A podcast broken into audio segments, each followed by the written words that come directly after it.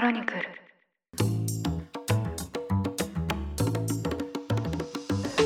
おはようございます。5月18日水曜日。ニュースコネクト。あなたと経済をつなぐ5分間パーソナリティの野村貴文です。この番組では1日1つ5分間で世界のメガトレンドがかかるニュースを解説していきます。朝の支度や散歩通勤家事の時間などにお聞きいただけると嬉しいです。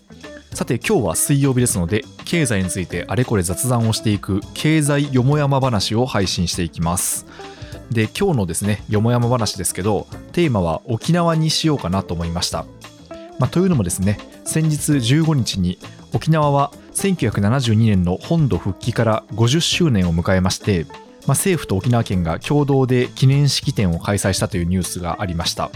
でまあ沖縄ですね。もともとアメリカにとって太平洋の戦略上非常に重要な位置にありまして、まあ、戦後27年間米軍の統治下に置かれていたという歴史をたどりました。でその後1972年に日本に返還されたんですけど、まあ、現在でもですね日本における米軍施設の7割が沖縄に集中していたりとかですねまあ、あとは非常時には米軍によって核兵器の持ち込みができるというですね密約が返還の際の日米交渉で交わされていたといったこともですねその後明らかになっていましてで現在もその基地移設問題などいろいろな政治問題を抱えています。で私自身はですね沖縄は45回ほど仕事と観光で行ったことがある程度なんですけど、まあ、おそらくこのポッドキャストにも沖縄県から聞いてくださっている方々もいらっしゃるのではないかと思うんですけどまあ、やはり改めて思うのはですね、もともと琉球という、まあ、別の文化を持った場所で、東京や本土の価値観というのをこう一色たに適用することはできないなということを思います。まあ、この違いを尊重するといったことはですね、まあ、本当にこう沖縄に対してこそ必要なんじゃないかなと思いまして、現地に行って耳を傾けるということももちろんそうなんですけど、まあ、こう本などを通じて、まあ、そういった沖縄の気質であるとか文化をですね、理解していかなければいけないなと強く思います。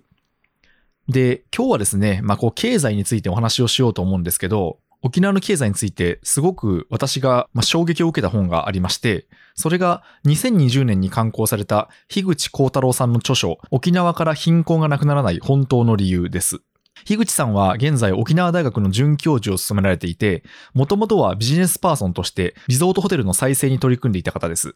で、本州出身、まあ、つまり沖縄の言葉を借りると内地出身の方なんですけど、まあ、だからこそ客観的に沖縄の実像が見れるということで、まあ、この本を書かれたということです。で、樋口さんにですね、私はニュースピックス時代に一度取材をしたことがありまして、まあ、そこでいろんなお話を伺ったんですけど、まあ、結構衝撃的でして、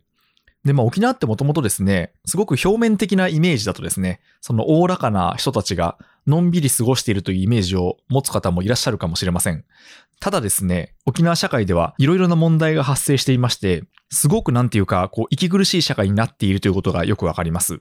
具体的な統計の数字を挙げるとですね、貧困率、自殺率、そして重犯罪率、DV の発生件数、幼児虐待の発生件数、そしていじめ、不登校、さらにはアルコール依存症、そして教員のうつといった問題の発生件数がですね、全国でも他の地域を圧倒してトップだということです。で、ちょうどこの本が書かれた当時は、もちろんコロナ禍はあったんですけど、沖縄は観光地として空前の好景気に湧いていまして、まあ、つまり経済的にはうまく回っているように見えたんですけど、まあ、すごくですね、そういった統計指標が、あの、悪い結果が出ていると。で、それっていうのが一体何なのかということをですね、分析しています。で、本を書いた樋口氏の主張によりますと、沖縄社会は現状維持が鉄則で、同調圧力が強く、出る杭の存在を許さない特徴があると言います。で、その結果ですね、お互いが切磋琢磨できずに、成長しようとする若者から挑戦と失敗の機会が奪われているということです。例えばこの樋口さんが指摘したエピソードによると、樋口さんがホテルを経営していた時に、頑張ってる人に昇進を打診したら、辞退されたということがあったそうです。それから、樋口さんが大学の講義に行くと、講義が始まるまで何十人もの学生が暗い教室の中で電気がつくのを漫然と待っているといったシーンもあったそうです。で、さらには、あるイベントでは、開始時間になっても多くの人が集まっているにもかかわらず、その後50分間も何も起こらなかったということです。で、そのイベントが始まらなかったことに対して、集まっている人からも何の声も上がらなかったというシーンを目撃しました。で、ここに共通する点として、樋口さんは、新しいことに挑戦したり、物事を前に進めるよりも、周囲に合わせることの方が合理的であるという価値観が沖縄に共有されているということを指摘しています。で、実際に学校では率先して場を仕切る子供がミダサーと呼ばれたりですね、勉強熱心な子供がマーメイと呼ばれて、この二つはですね、その軽蔑のあだ名になっているそうなんですね。そういったことが起きてしまっているということが説明されます。で、まあその背景に一体何があるかというと、樋口さんの指摘によると、沖縄社会は年間3000億円を超える振興関連予算を日本政府から受け取っていて、で、この政府からの経済援助によって社会構造を維持できる状態にあると。だから、企業側からしても新しい商品を作ったりとかイノベーションを起こすよりも、この優遇措置を延長してもらうというですね、現状維持に全力を注いできたと。で、まあそうした社会構造が心の構造までに影響を与えていて、で、一人一人が集団から外に出るのではなくてですね、できるだけ集団に合わせようとするということがですね、指摘されています。で、これはですね、あくまでも沖縄の事例なんですけど、最もそれがビビッドに現れているのが沖縄というだけで、まあ、程度の差こそあれ、日本全体でこういうことが起きているのではないかということをですね、まあ、取材の際に樋口さんはおっしゃっていまして、まあ、例えば、まあ、一生懸命社会のために何かをしようとする人が、意識高い系という言葉で揶揄されてしまったりとかですね、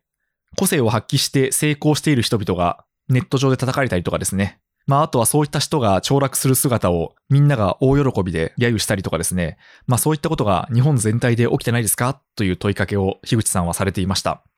で、まあ、私がですね、結構その沖縄というフレーズを目にすると思い出すのはやはりこの取材のエピソードでして、同調圧力というのはですね、まあすごく強固なものがありまして、しかもそれがその経済構造や社会構造によって補強されていると、なかなかそこから脱出するのは難しいことだなというふうに感じてしまいます。まあだからじゃあどういった態度が求められるかというと、沖縄のことについてはまずはそのこうした構造があることを認識することが大事だなと思いましてで表面的な見方で沖縄を見ない正しい現状認識っていうのがまず大事かなと思います。でその同調圧力とどういうふうに戦うかというとですね、まあ、これも何ていうか月並みな意見になってしまうんですけど、まあ、何かを変えようと思ったらこう場所を変えるか付き合う人を変えるか使う時間を変えるかしかないっていうような言葉もあるんですけどまあ、そうした物理的に別の場所に身を投じることによって、まあ、少しずつこう自分の現状っていうのを変えていく、まあ、その積み重ねしかないのではないかなと思いました。まあ、ということでその沖縄の話からですねややテーマは広がってしまったんですけど、まあ、沖縄から見る日本の諸問題ということでこの樋口さんが書いた本新書で結構さらっと読めますのでぜひ手に取られることをお勧めしますニュースコネクトお相手は野村貴文でした番組への感想はハッシュタグニュースコネクトとつけてツイッターに投稿ください。もしこの番組が気に入っていただけましたら、ぜひフォローいただけると嬉しいです。それでは良い一日をお過ごしください。